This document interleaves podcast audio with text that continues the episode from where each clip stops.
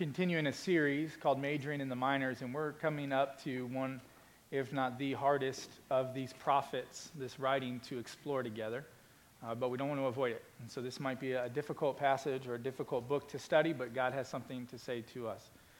As I'm studying, I was uh, brought to this uh, observation that Dr. Tim Keller makes uh, about this concept of love, both love that we give and love that we desire to receive. And he makes a pretty profound observation that, that has really shaped my understanding of love and grace in, in many ways these last few years. Here's his observation He says, I submit to you that one of the great riddles of human existence and the riddles of our condition is why we absolutely must have a love from others that they cannot give us, and others must have a love from you that you cannot give them. So, what he's saying is, we have this desire for love that we look for in relationships, which isn't a bad thing. But we look to be fulfilled by those relationships, whether it's parenting or romantic or friendship. And our capacity, our need for love, they're incapable of fulfilling. Likewise, we have other people in our lives that desire to be loved by us more than we're capable of actually giving to them. And maybe you've experienced this. My wife, Sarah, and I have four children. Our, our, oldest, Caleb, is 10. Abigail, our daughter, is 8. Luke is 6. And Noah is 1. And I've learned with each of my children as a parent that they want more love than I'm able to give to them. That even on my best day, when I think I'm hitting it out of the park as a dad, I look over and they're still expecting more. They want more and more love from me. I'm one for four when it comes to them being uh, daddy's daddy's boy or daddy's girl as an infant. And the one happens to be the current infant. and I'm totally cool with it. I'm going to milk that thing as long as I can, right? Noah loves to be around me. Uh, he will sleep on me instantly. When he's having a bad day, he just, you lay him on my chest, he's out. When he's having a bad night, we bring him into bed. And, and uh, Sarah will try to hold him, and he's not having it. He'll crawl off of her and get to me and instantly fall asleep. And then when I can't take it anymore because my back is cramping and I want to lay him next to me. He crawls right back on. He won't have it any other way. Now, as much as I love it, I am realizing there are limits to my physical ability to give him that love. My oldest, Caleb, a few months ago, had a basketball tournament. And he loves basketball, he loves playing, and he really enjoys when I'm there to watch. Well, at the time, I was at the International Conference on Missions, ICOM, something our church supports. It's a gathering of missionaries from all over the world. And I, I was asked to be a part of a workshop there. And so I thought, man, what a great honor. And over a year in advance, they'd planned this. And so I went to Peoria, Illinois. So I'm over there, and we realized at the time of my last workshop that I got to be a part of was going to start at the same time as my son's basketball game, and he was really bummed. So I thought, all right, well, let me see what I can do. I'm there, didn't tell anybody, and I just had somebody cover the workshop for me that I got to know while I was there, and I snuck out, and I was going to surprise him and be there when he wasn't expecting it. Well, traffic and other things held me up, and I was able to get there just a few minutes before the end of the first half of the game. So I was able to watch the whole second half of the game. He had one of the best games that he had all season. It was really good. We celebrated. It was a good surprise. Well, this past week, we were talking about that. And I said, hey, buddy, you know, I don't miss any games that I don't absolutely have to. Like, I was in India once. There was no surprising him coming home early. but I was like, hey, I, I try not to miss any of your games. I said, Don't you remember? And I took a little bit of pride, like when I surprised you and I gave up that workshop and I came home and wasn't that awesome? And his response, Yeah, but you didn't get there till halftime. like, what are you, what? Like, how hard do I have to try for this to mean something to you? I've just learned that no matter how much I give, they're always ready to receive more love. You see, my kids, your kids, myself, and you alike, we all need that love fulfilled from something greater than us. See, we were designed to only be fulfilled by that love by one source. C.S. Lewis makes this observation about the love of God. He says this The love that created the world is the furnace in which you were forged. It was the consuming fire, the eternal and infinite fire of the love of God. The Bible says that's where you were created, and therefore, because you were created in that kind of fire, there is no other kind of love that can warm your heart. There's no other kind of love that can melt and keep you soft. I submit that the love of God is the very thing that you need. It's the fireplace that you have to camp near or you're lost. His infinite, eternal love is the only thing that you can have that you need. Otherwise, you're shivering in the cold. I don't think there's a book in the Bible that illustrates this more than the book of Hosea. This is going to be a pretty in your face type of calling to ministry that Hosea experiences.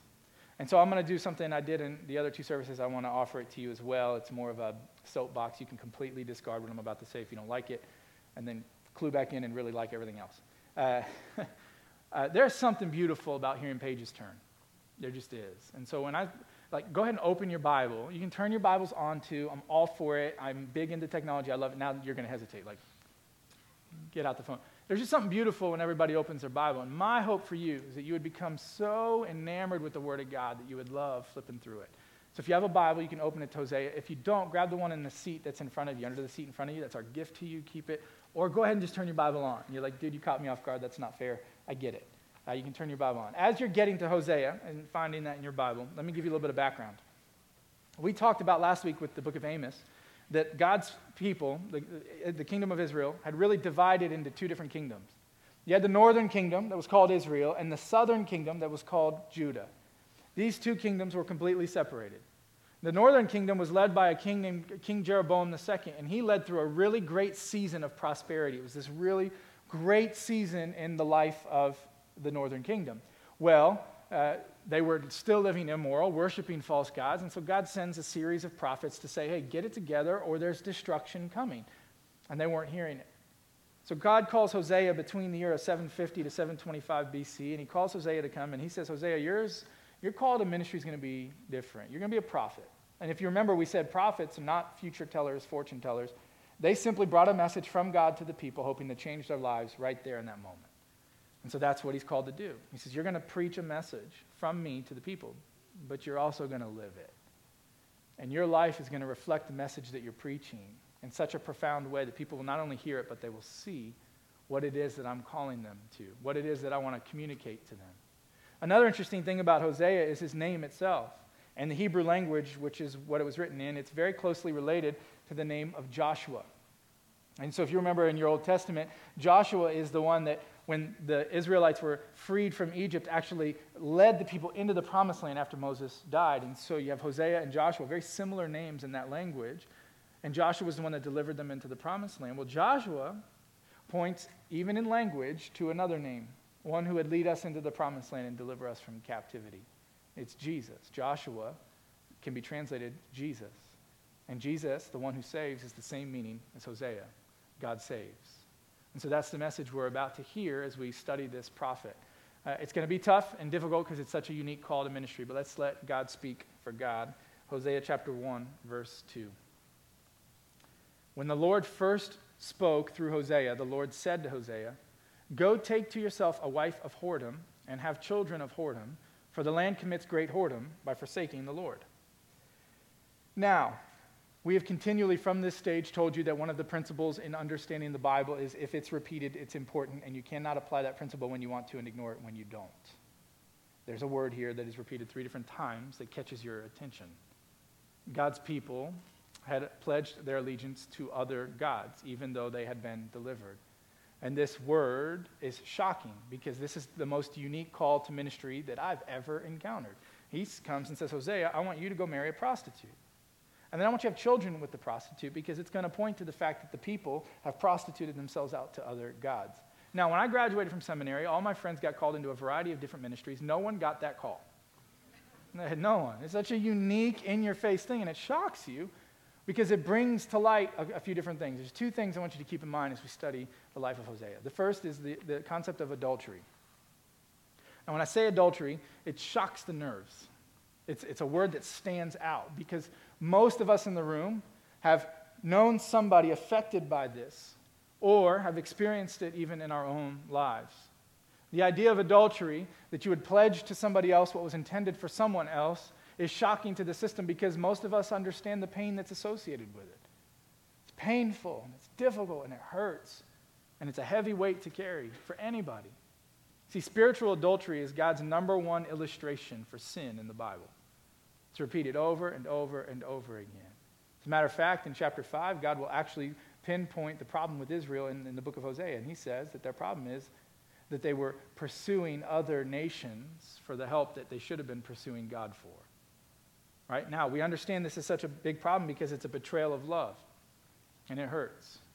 It's, it's putting your trust in someone, it's giving to someone else what was intended to be given to your spouse and your spouse alone.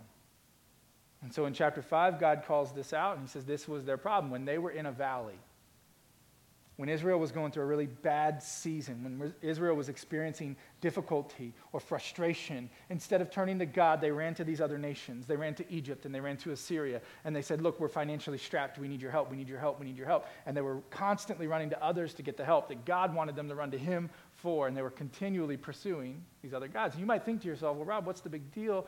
They're in trouble. They pursue these other places to get the help that they needed. What's the problem with that? Well, the problem with that is that they began to pledge their heart. The thing they cared about the most began to become something other than God. And they began to love these other places and participate in their worship, particularly the worship to a false god named Baal, the god of fertility. And they, they would pledge their allegiance to Baal and worship Baal.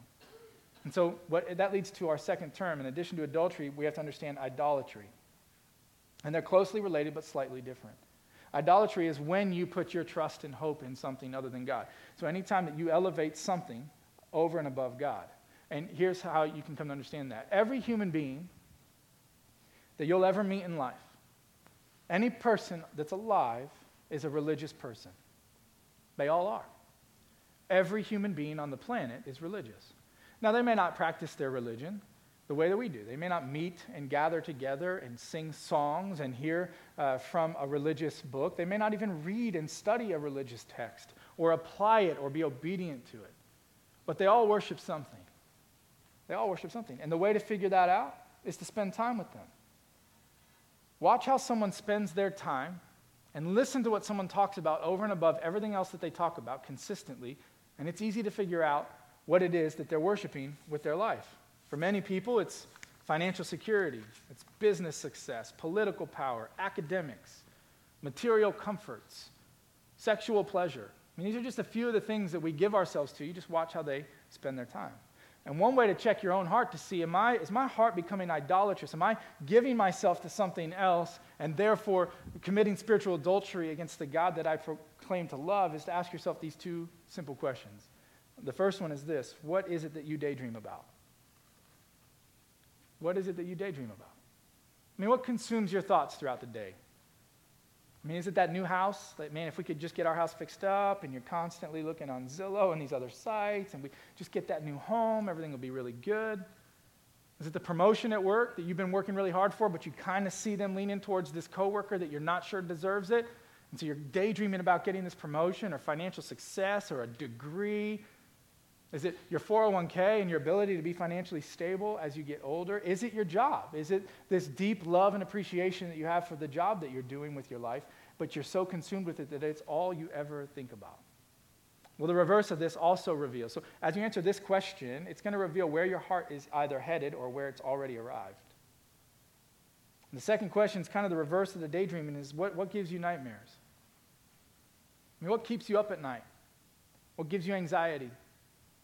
What causes stress in your life? What is it that is fear, creating fear in your life? What are you scared of? What are you consumed by? Because the answer to that question will give you, in some way, an indication as to where your heart is headed or where your heart has already arrived.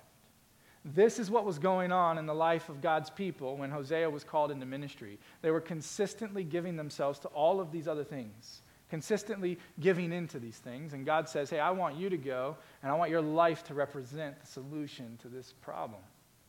And so, verse 3 tells us this He went and he took Gomer, the daughter of Diblaim, and she conceived and bore him a son. The rest of chapter 1 describes all the children that she ends up having, but I don't want you to miss this. He obeyed God, he went and took her, and he loved her. Like immediately you can tell he deeply cared for her, even though her name was Gomer. And I really was tempted not to go there because I thought someone's going to have a Gomer in their family and I'm going to hear about it. So my email address is ryan at newhopecc.net. Okay? Uh, but so she goes, he marries her and he cares about her and he loves her and he pulls her out of this life where she had to prostitute herself to pay the bills. He cares about her. Here's a way to think about it he did for her what she clearly was unable to do for herself. He gave her stability, He gave her a good home, He gave her everything that she would have wanted. He gave her the ability to avoid living the lifestyle that had consumed her for so long. He loved her. But she got tempted. And as that temptation set in, she began to get confused. And she started playing with idolatry, and ultimately it led to adultery. And she was looking for satisfaction in areas that weren't her husband. And Hosea describes this down in chapter 2, verse 5. If you flip over to chapter 2, verse 5, he says this For their mother has played the whore. She who conceived them has acted shamefully, for she said, I will go after my lovers who give me my bread and my water, my wool and my flax, my oil and my drink. So he pleads with her. Like he goes on to plead with her. He says, Please just come back. I love you and I care about you. Don't you understand? I want to provide for you. I want to have a family with you. I want to live the rest of my life with you. I love you deeply. Why are you cheating on me? And she goes and she lives with another person. But he loves her so much, he's not going to stop. And so he begins to provide for her, even though she's living with another person. Jump down to verse 8 in chapter 2. So she did not know that it was I who gave her the grain, the very thing she was looking for, the wine, the oil. I lavished her with silver and gold, and they, this new couple that she's cheating and form, cheating on me to form, this new couple, they're using it to worship Baal. So he goes out of his way, even when she's completely forgot about him, to provide for him. I want you to picture this for a minute. Like, this kind of love doesn't make sense to us, it doesn't compute with us. He, he loved her so much that when he finds out that she's cheated on him and he's gone, she's gone to live with another man, he decides, I know this guy's not taking care of her. He's just using her. It's going to leave her unsatisfied. This capacity for love that she has, he doesn't have what it takes to fulfill it. So picture this. He shows up one day and he knocks on the door. This guy opens the door and he says, Hey, are you the one that has Gomer living here? And he says, Yeah, I am. And now, if I'm writing the script to a movie, that's the scene where he takes just a tiny step back and lands a haymaker that wipes this dude out, knocks his head off. He grabs her and rescues her, but that's not what happens. That's not what happens. He opens the door and says, Are you the one that has her? Yeah. Well, here's a check. I know you're not taking care of her, you're just using her. But I love her. And I want to provide for her needs. So here, take care of her, keep her safe. I'm not going to stop pursuing her. And it goes on, and the text tells us that she doesn't even know. So you got to imagine this guy closes the door and says, What a fool. Cashes the check, provides for her. They do their thing and never tells her where the money came from, never tells her where the goods came from. And so she's left not knowing that it was Hosea that was pursuing her. And it hit me this week. I've read this a bunch, but it really hit me. How many of us who follow Jesus can look back on our life and say, when that season where I wasn't following him, man, he was working the whole time. And he was behind the scenes. And I was given credit for a lot of the things going on in my life to some other things, but it was God the whole time. He put me in that situation, introduced me to that person, got me to go to that place where I heard that message. He kept me safe long enough to when I heard that message, I was ready to come home. And that's what Hosea is doing. He's providing for her in hopes that over time, over time, she will come home. Well, the text ends up telling us that this guy that she's living with gets tired of her, and so he sells her.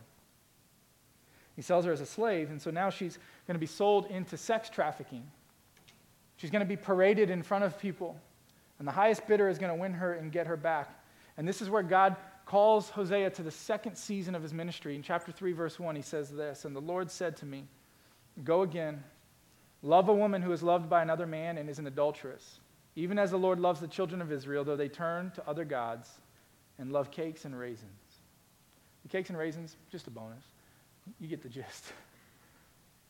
He says, Look, I want you to go to her again. Don't stop pursuing her. Go after her again.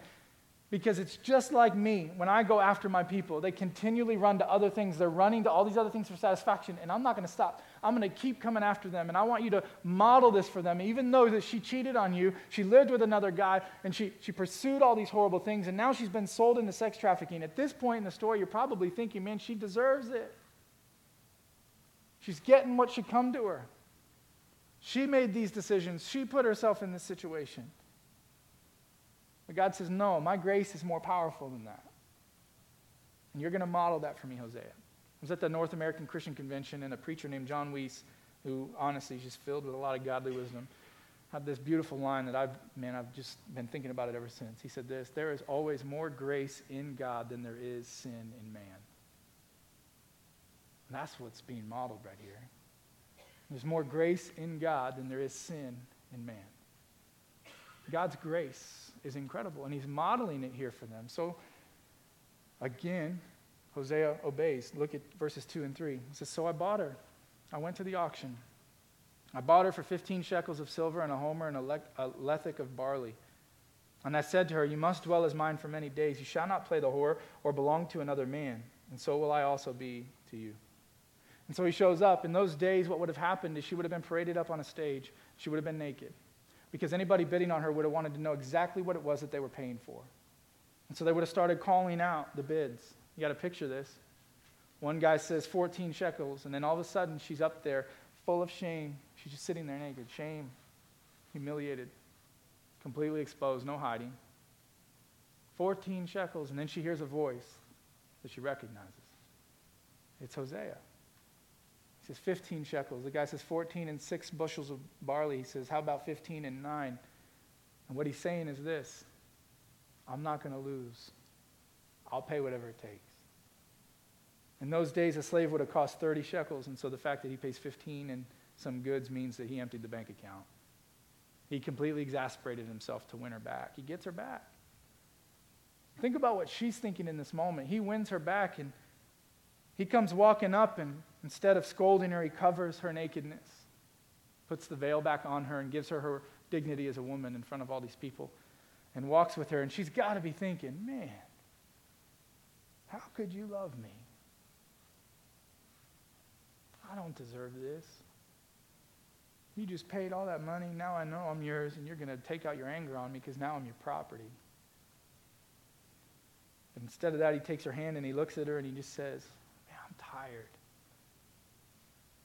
I'm tired. And I love you. And I've worked really hard to get here, and I've spent everything on you. I just want you to be faithful to me. And I'm going to be faithful to you. I want to grow old with you. I just want to have a family. And if you're like me, I'm sitting there thinking, I don't know how this kind of love works. This is incredible. This goes beyond anything that I could possibly understand. This is blowing my mind as I'm reading it because I'm thinking, man, where is justice going to be served? Like, when is it that she's going to get the punishment that she deserves? When is God's justice and wrath going to come? And here's what's fascinating to me. In my Christian journey, I've talked to many people who have said they don't believe in God because how could a good God provide punishment on somebody? somebody? How could a good God bring justice and punish sin and bring pain and suffering? And we're always against God in that situation until we place ourselves in Hosea's shoes. And then all of a sudden we realize, oh, wow, yes, justice. Yes, sin should be punished. And he would have been able to in those days. The biblical law afforded him the ability to divorce her without any cause and even have her killed for what she did, but he wasn't looking for a way out. He just wanted to love her. This important biblical principle that I heard from a preacher who said, lead with love and land on truth. And for so many of us, we would much rather lead with truth, lead with truth, lead with truth, but God leads with love. And look, here's the thing about God you need to know He'll always stick the landing. He won't miss truth, it'll come. But He leads with love. He loves His people so desperately that no matter what we've done, where we've been, what trouble we've had, how much shame we carry, and if you're really honest, if you dig really deep, most of us still carry a lot of shame. And God says, here's the reason for showing grace and mercy in this situation. If you flip over to chapter 11, He gives us the reason why he calls Hosea to love Gomer so consistently and fully. And he says in verses 8 and 9 of chapter 11, we read this earlier in the service How can I give you up, O Ephraim? How can I hand you over, O Israel? How can I make you like Admah? How can I treat you like Zeboim? My heart recoils within me. My compassion grows warm and tender. I will not execute my burning anger. I will not again destroy Ephraim, for I am God and not man. I have more capacity for love than you do. That's what he's saying. The Holy One in your midst, and I will not come in wrath. And I read that this week, and the only thing that could come to mind immediately for me was Jesus' words as he's looking out over a sinful city that had rejected God in Matthew chapter 23. And here's the words of Jesus Oh, Jerusalem. This is from a broken heart. Jerusalem. The city that kills the prophets and stones those who are sent to it. How often I would have gathered your children together as a hen gathers her brood under her wings, but you weren't willing. I just want to love you. I just want you to know how worthy you are. I just want you to know how much I care about you. I just want you to know how valuable you are, that no matter what you've done, where you've been, I just want you to know that I love you. But you're not listening because you've pledged your allegiance to things that are clouding your judgment and your ability to see. And they're going to leave you dissatisfied. The most frustrating part of studying Hosea is that the ending, we're not really told how Gomer responds. Like, man, that, I don't know about you, that drives me nuts. Like, cause I, like, I want to know. Like, what happened? How did she, but we're not really told. And here's what happened this week is I'm studying this and I'm like, why didn't we understand? I want to know exactly what happened with them. It forced me to look at me and say, how am I responding? To this all encompassing, never ending, always pursuing, sin forgiving love that God has offered me. What's my response to it? I've had some time to reflect, and here's what I came to in my years of ministry. I've come to realize I love God. I mean, I really love Him. I, I love coming to church on Sunday and gathering with God's people. I love my quiet time when I open His Word and I read it. I love singing worship songs obnoxiously in the car when nobody can hear me. I love God. I love everything about Him. I love telling my kids about Jesus. I love talking to people that don't know Him about Him. I would go anywhere and I would do anything for God. My problem is not loving God. My problem, and maybe you can relate to me, my struggle consistently is letting God love me. I just don't feel worthy. I got these struggles that I continually battle. I've got anger and all kinds of things that continually tempt me and plague me. And I just feel like, man, God, if you, how could you love me when I battle this or I've done this? My past haunts me things I've said and done, people that I've hurt. Man, the enemy uses them to bring them in the front of my mind all the time. I just wonder, God, I love you, but I don't know how in the world you could ever love me. And then I hear a message from Hosea. And the message is not get it together, Rob, work harder, clean up your act. The message is not do more good, and when you get it right, I'll forgive you. See, the way, the way that J.D. Greear um, summarizes this, I love it. He says this God's love is not the power that liberates us from, is the power that liberates us from captivity. It's not the reward for having liberated ourselves.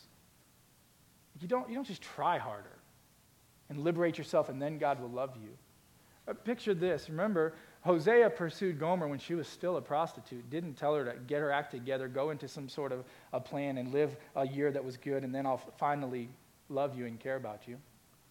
And then when she cheated on him, he loved her again and didn't say, Get your act together, do a whole bunch of good, and then if you're worthy, I will love you again. No, he just loved her because he couldn't help himself. He cared about her. He loved her, and he wanted her to know that even in the midst of your mistake, no matter what you've done, what you've said, where you've been, who you've hurt, right now, in this very moment, there's nothing you have to do except surrender. The Bible's very clear how we respond to this amazing loving grace that God has expressed to us.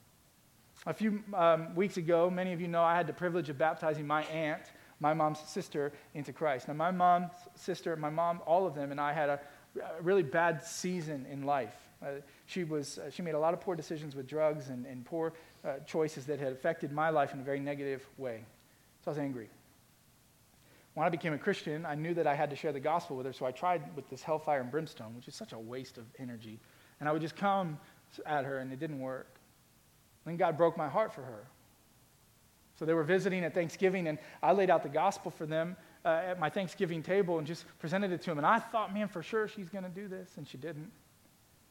We're on vacation in Florida just a few weeks ago, and she stops me and says, Hey, I, I have not been able to stop thinking about Jesus and what you told me about him.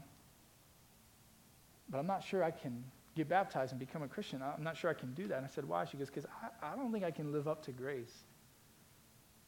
I don't think I can get my act together enough to deserve this. And I said, Oh, that's great.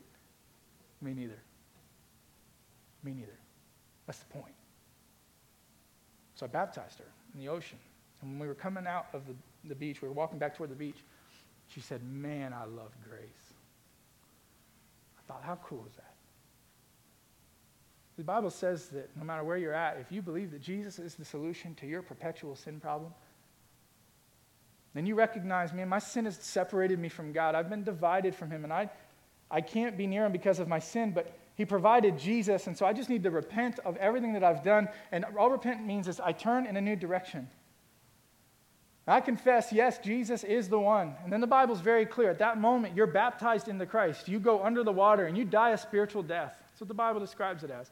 And you're raised up to a new life. And Acts chapter 2, verse 38 says, In that moment, your sins are forgiven. And you're given the gift of the Holy Spirit, and the Holy Spirit comes to live inside of you, and you no longer have to fight sin and carry the weight of shame and difficulty on your own any longer because the Holy Spirit's now your helper. He lives in you. And in your darkest moments, in your deepest valleys, in the moments where you just don't think you can keep going, He brings to the front of your mind the words of Jesus so that you might come to understand how wide and deep and high is the love of God in Christ Jesus. That's you this morning. Why don't you let today be your day? We had a young lady named Kelly come forward after second service, and she was baptized into Christ. Today was her day. Everything changed for her. And if you're here today, you've not been baptized into Christ, today can be your day. We've got everything you need. We want to celebrate that. We're going to have a time of response, and if that's you, during these songs, I'll be right up here. You can come and make that decision today. But maybe you've been following Jesus for a while, but you've been holding on to some sin, and it's heavy, and you just need someone to pray with you.